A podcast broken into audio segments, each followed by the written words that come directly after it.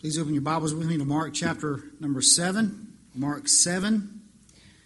We will be reading from verses 24 down to verse number 30. Mark 7, verse 24.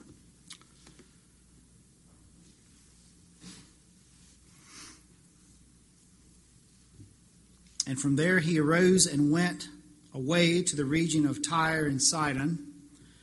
And he entered a house and did not want anyone to know, yet he could not be hidden.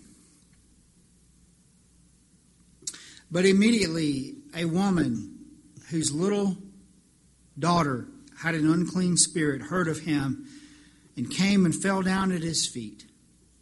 Now the woman was a Gentile, a Syrophoenician by birth. And she begged him to cast the demon out of her. And he said to her, Let the children be. Be fed first, for it is not right to take the children's bread and throw it to the dogs. But she answered him, Yes, Lord. Yet even the dogs under the table eat the children's crumbs. And he said to her, For this statement you may go your way. The demon has left your daughter. And she went home and found the child lying in bed and the demon gone. Father, we ask your blessing upon the reading of your sacred word this morning. It is the word that gives us life. Take this passage this morning and illuminate our hearts. Show us the Lord Jesus Christ in a clear way in these verses so that we would be transformed into his glorious image. In his name we ask these things. Amen. You may be seated.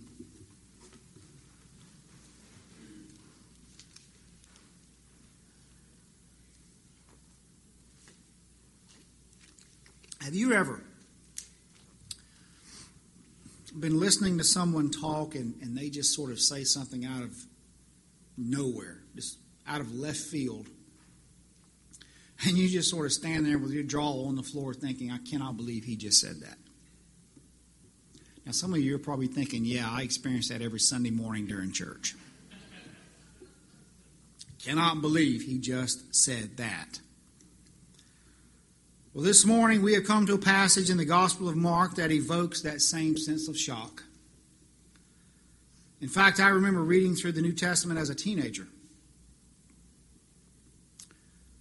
And coming away from this episode thinking, I cannot believe that Jesus just called that poor woman a dog. And then I couldn't believe that after he called her a dog, that instead of walking away in shame, she pushed back on the Lord Jesus. As almost as if to seem to, to put him right in his place, so to speak. It was, to use a modern expression, one of those mic drop moments between these two. But there is more going on here than what meets the eye, a lot more. And as we dig below the surface of this passage this morning, what we find is a gracious Savior who is eager to respond to anyone who reaches out to him in desperate faith. And friends, this should be a great encouragement to us because, like this desperate woman, this Gentile woman, we all need the Lord to touch our lives this morning in one way or another. Every one of us come here with burdens. We need His touch. We're desperate. And so, what emerges from this, these verses in Mark 7 then is a picture of Jesus that will leave our jaws on the floor, but for a whole different reason. Because he can say and do the things that he does because he is God. And so I want us to work through this passage together by way of three main thoughts, three main points, three main ideas that show us, number one, his humanity, Number two, his mercy. And number three, his divinity, his deity. And the first thing that we see in this passage is that Jesus retreats in his humanity. He retreats in his humanity. Look at verse number 24 in your Bibles. And from there he arose and went away to the region of Tyre and Sidon. And he entered a house and did not want anyone to know. Yet he could not be hidden. Now, if you remember the past couple of weeks, if you've been here, and most of you have, Jesus has been locked in a he's been locked in a knockdown, drag out fight with the scribes and the Pharisees who are self righteous.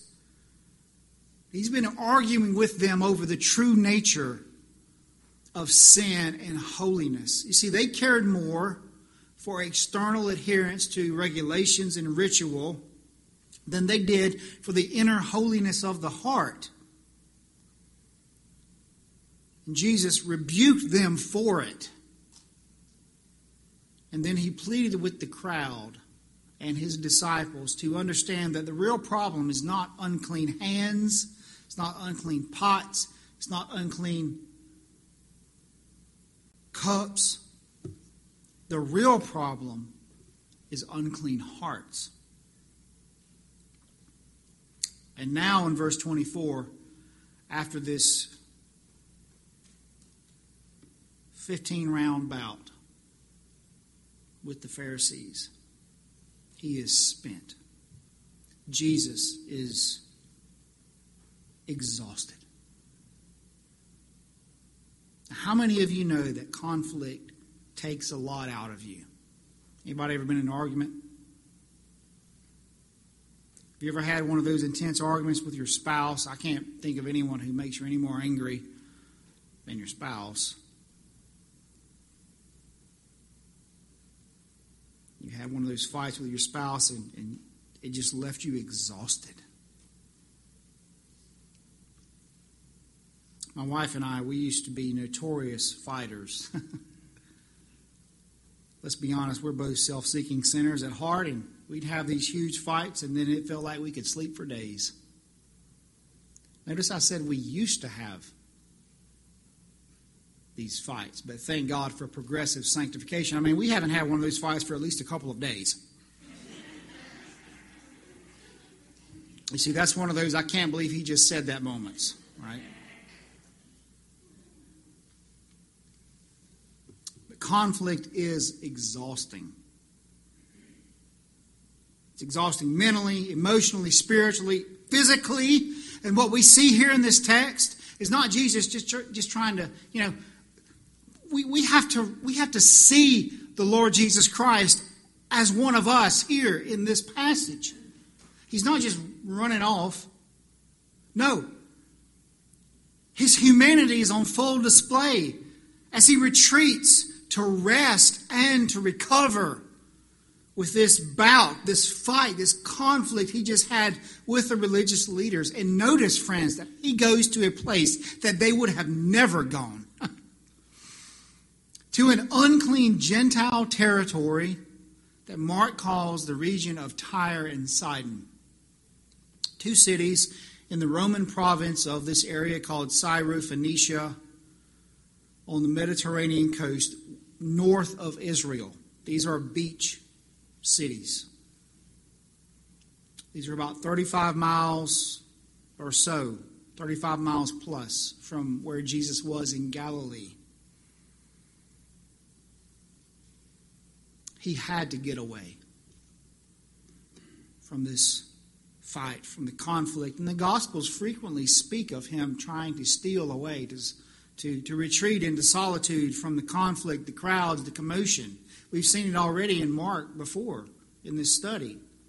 And sometimes I wonder, friends, if Jesus had some, some introverted tendencies in his personality. I don't want to get too psychological on you this morning. But he was a man just like us. I wonder if he was perhaps a little bit introverted. I think he probably was because he's always wanting to get away from the noise, from the crowds, from the conflict, from the fights, and spend time by himself with his Father. And friends, that gives the rest of us introverts this morning and gives us hope. This is Jesus being human. And one of the cardinal doctrines of the Christian faith is that Jesus is both fully God and fully human. For Jesus to atone for the sins of man, he had to be man. But he also had to be God because only God could satisfy the infinite righteousness of God. The church has historically called this the hypostatic union. Don't turn me off this morning. You need this. The church has called this throughout history the hypostatic union. Believe, friends, believers were punched in the face because of this very doctrine. And if you want to, if you want to find out what I'm talking about, look up Saint Nicholas. I'm not talking about Santa Claus. I'm talking about St. Nicholas. There were people who, who had knocked down, drag out real fights over the nature of the Lord Jesus in the church. The hypostatic union, the union of two natures, both divine and human in one person. Friends, this is theology that we need to know because any variance in this doctrine is not Christianity. This is the reason why the Mormons, the Jehovah's Witnesses, are not Christian. Because they do not affirm the hypostatic union. God, fully God, and fully man in one person, one eternal person, the Lord Jesus Christ. But he was like us in every way. Hebrews 2:17 says that Jesus was made like us in every respect. You see, Jesus knows what it's like to be exhausted. He knows what it's like to be hurt, to be rejected, to be tempted like we are. He knows what it's like to grieve, to feel the hurt of loss. He has experienced the full breadth of humanness. Everything that we are, He took upon Himself.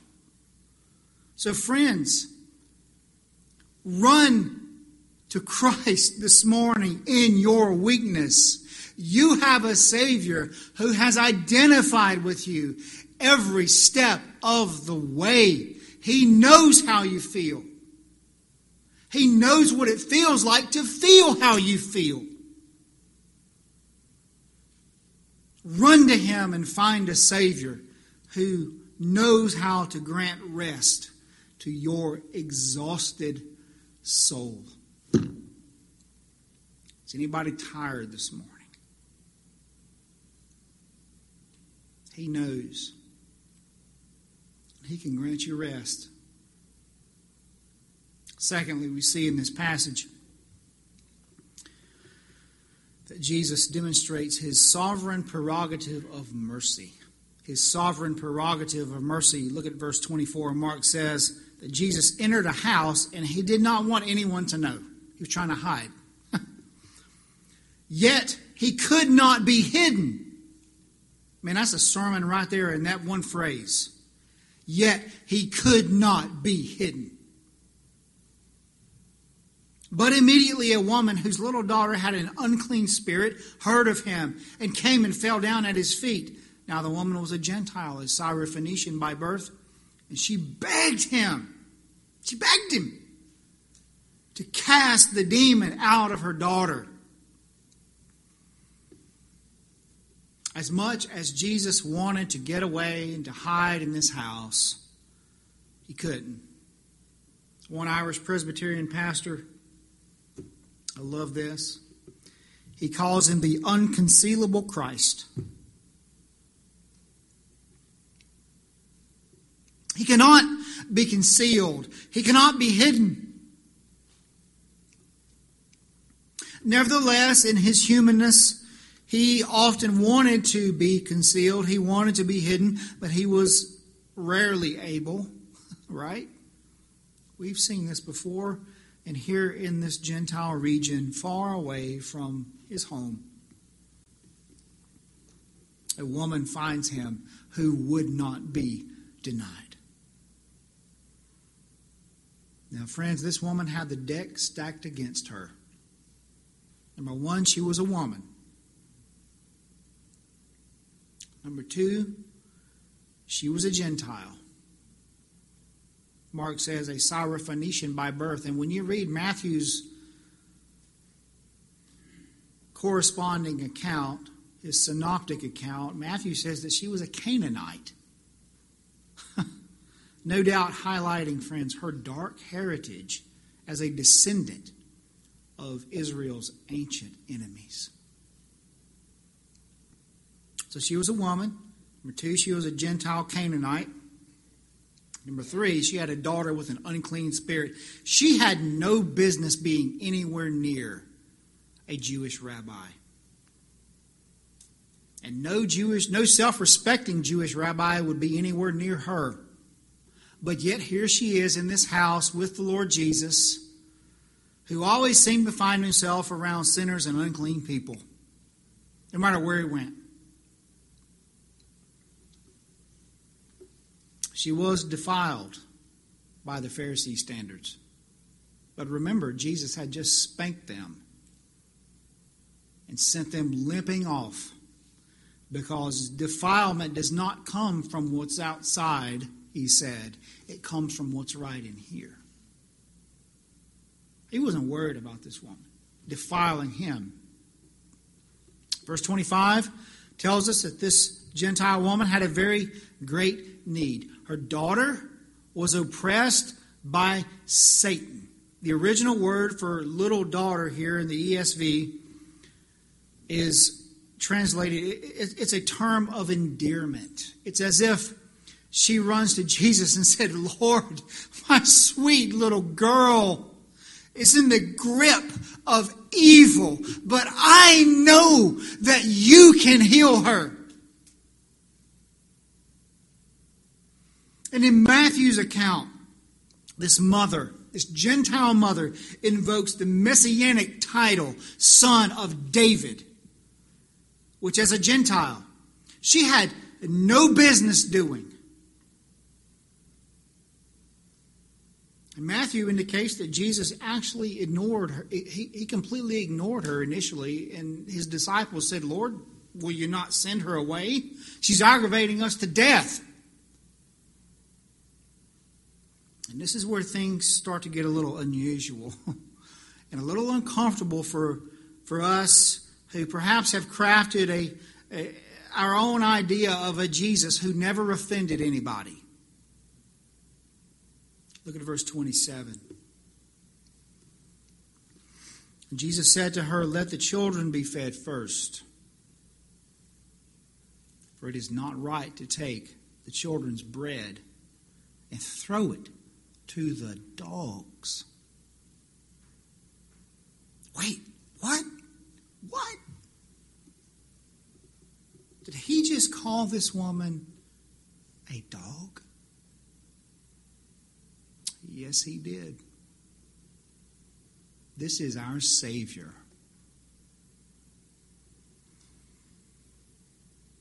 You see, the Jews did not like dogs at all. I know that may be offensive in, in and of itself to many of us here this morning. They didn't like dogs. Sometimes the Jews even referred to Gentiles as dogs. But the term that Jesus uses here, you can't see it in English necessarily. But in the original language, it means little dog, which refers not to the wild scavengers that run the streets, but to the domesticated household dog, the kind that we have turned into living people in our century, in our time. He refers to these little dogs, these household pets. But, friends, it would have been offensive to Gentiles either way.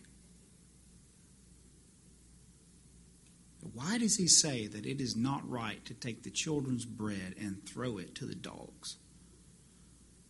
Matthew offers some clarity in his synoptic account in Matthew chapter 15 verse 24 Jesus says I was sent only to the lost sheep of the house of Israel. Now, still, this is problematic for us today because we thought that Jesus was sent to save everybody. But here he is telling this Gentile woman, I only came for Israel. What's he doing? He's talking about the priority of his mission to the chosen people of God, the Jews. This is consistent with the covenant promise of Yahweh to Abraham in Genesis 12 that through him and through his descendants, that is Israel, all nations of the earth would be blessed. All families of the earth would be blessed. And we see this Jew first priority continue all into the New Testament. In his encounter with the Samaritan, who the Samaritans were half Jews, in his encounter with the, the woman at the well who was a Samaritan, Jesus says in John 4 22 that, quote, salvation is from the Jews. In Romans 16, the Apostle Paul, who was, by the way, the apostle to the Gentiles, Paul says that salvation is to the what? Jew first. Friends, this is how God has sovereignly determined to bring salvation to our one human race. Who are we to start screaming about inequality or discrimination? Salvation would come to the Gentiles, but not until it came to the Jews first, you see. So Jesus is essentially saying to this woman who was in great need, Woman, go away. the children need to eat first. Your time has not yet come. It's not time for you to eat yet. But, friends, it doesn't really resolve the problem, does it? Couldn't he have said it a little bit nicer? Believe it or not, there are liberal theologians who lay the charge of sin at the feet of the Son of God right here in this text. They say that he sinned against her by talking to her the way he did. but remember, I told you in my introduction that there was a lot more going on here than meets the eye. Jesus is not being racist. He's not discriminating against this Gentile woman. Here's what he's doing he's being intentionally provocative to see just how desperate she really is. He's probing, and he gets his answer. When this Gentile mother shows the kind of remarkable insight and humility that the self righteous scribes and Pharisees that he just came away from could scarcely imagine. Friends, there's nothing more powerful than a desperate mother. And Jesus provokes her faith. look at verse 28. She answered him, Yes, Lord. Folks, those are the two best words that any of us could ever say to Jesus Christ. Yes, Lord. Even yet, even the dogs under the table eat the children's crumbs. she gives it right back to him. You call me a dog? That's fine. Yet even the dogs under the table eat the children's crumbs. She concedes that the priority of the divine plan in God's mysterious and wise sovereignty is to the Jew first, but she also knows by the sovereign grace of the Holy Spirit that she is kneeling at the feet. Remember, she's on her knees right here. She's all prostrate before him, begging. She knows that she's kneeling at the feet of a Savior in whom there is enough grace for all those who reach out to Him in desperate faith, even those Gentile dogs. Friends, if we could get a vision of Jesus like that today, our prayers would be revolutionized. And this is where the Lord Jesus Christ, we see him demonstrate his sovereign prerogative of mercy. He is God, he can do anything he wants. If he were any other rabbi, he would have never uttered a word to this woman. But he's not just any other rabbi, is he? He's the Son of God, he's the Son of Man who has come to seek and to save the lost. His mission was to the Jews, friends, but his mercy is to all. In Romans 9:15. Some people see this verse as offensive, but I see it as a blessing. This is glory for me. Paul says in Romans 9:15, the Lord, he's speaking, I will have mercy on whom I have mercy, and I will have compassion on whom I will have compassion. See, friends, it doesn't matter who you are, or where you're from, what you look like, or what your socioeconomic status is this morning. No one who comes to Jesus in genuine faith will ever be turned away. This is the certainty of sovereign grace. All that the Father gives to me will come to me. and whoever comes to me, I will never cast out, Jesus said in John 6 37. This divine prerogative of sovereign mercy is what this Syrophoenician Gentile, defiled Canaanite mother with an unclean spirit residing in her daughter she experienced that on this day. Finally, we see in this passage Jesus answers desperation with deity. He answers desperation with deity. Look at verses 29 and 30. He said to her, For this statement, you may go your way. The demon has left your daughter. She went home and found the child lying in bed and the demon gone.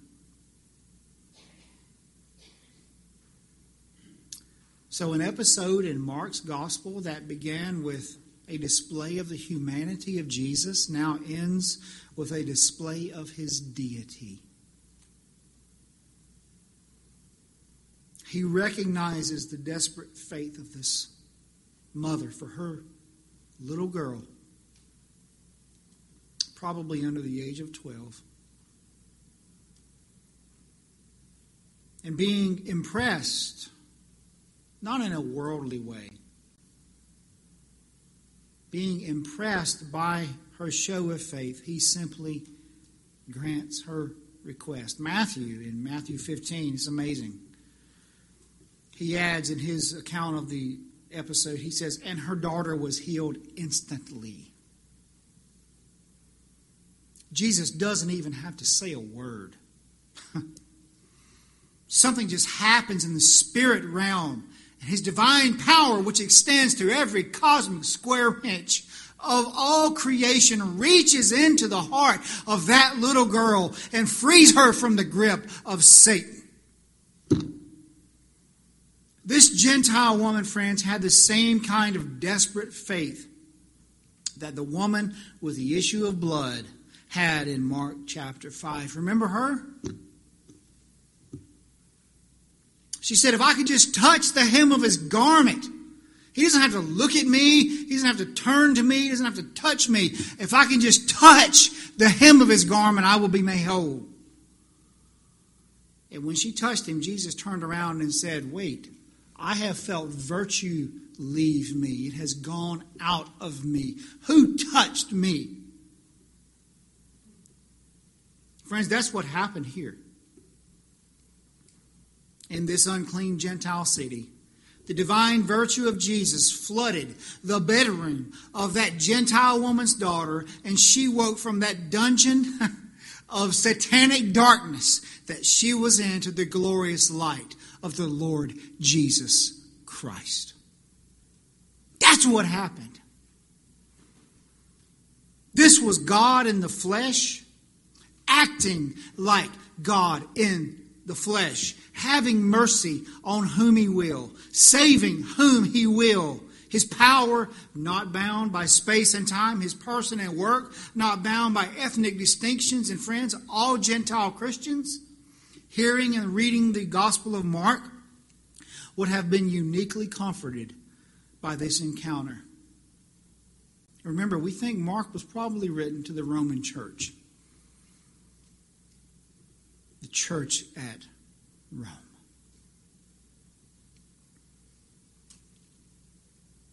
They would have been uniquely comforted by this episode in the ministry of Jesus to a Gentile, an unclean woman. And friends, so should we. Because you see, we are the Syrophoenician woman this morning. We have no right to appear before a holy God and ask anything of Him. In our natural fallen sinfulness, we offend Him. But will we, like this Gentile mother, unwilling to be denied, fall down at his feet and say, Yes, Lord, I don't deserve anything, but would you just give me the crumbs from your table?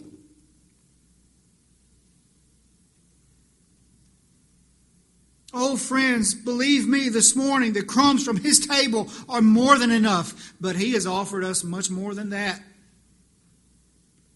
He offers us Himself in His broken body and blood poured out for the forgiveness of sins as we have celebrated this morning around this holy table. There is enough mercy in Christ for all of us. Whatever you've done, there's mercy. Wherever you've gone, there's grace. You think you're too far gone? Forget it, friends. You're not. Somebody in your family too far gone? They're not. Jesus died for sinners. This is true. He paid our great sin debt because we could not pay it. He was raised so that all who would believe on him would be justified by faith and stand before his Father draped in a righteousness that does not belong to them. It is a posture of grace. Undeserved. Friends, do you know him today? Are you watching online? Do you know him today? Would you believe on him today? Young people, are you desperate for him today? You should be. Maybe there's some here like this Gentile mother. Maybe there's some mothers or some fathers here today. There's someone that you love who is caught in the grip of Satan. Will you fall down at his feet this morning and beg the Lord Jesus Christ for their deliverance? Friend, no one is beyond the mercy and the reach of the sovereign grace of Jesus this morning. I want to close with a quote by the 17th century. They're all dead, you know that, right? Everybody I quote's dead.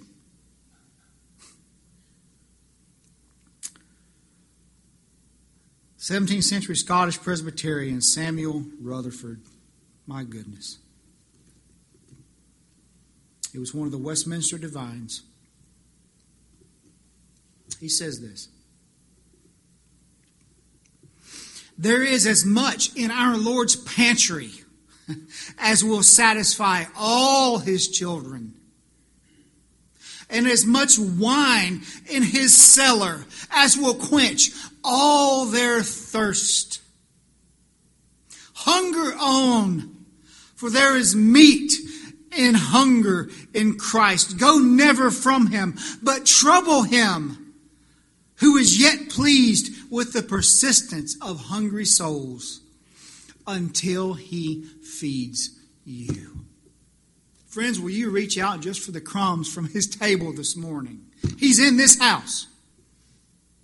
He cannot be hidden. In this moment, away from the conflict of everything that's going on out there, everything in your life that you left behind an hour and 15 minutes ago, away from the distraction, He's ready to see just how desperate you are. Friends, come running to the feet of Jesus this morning, just looking for the crumbs from his table, and he'll give you so much more. Let's pray.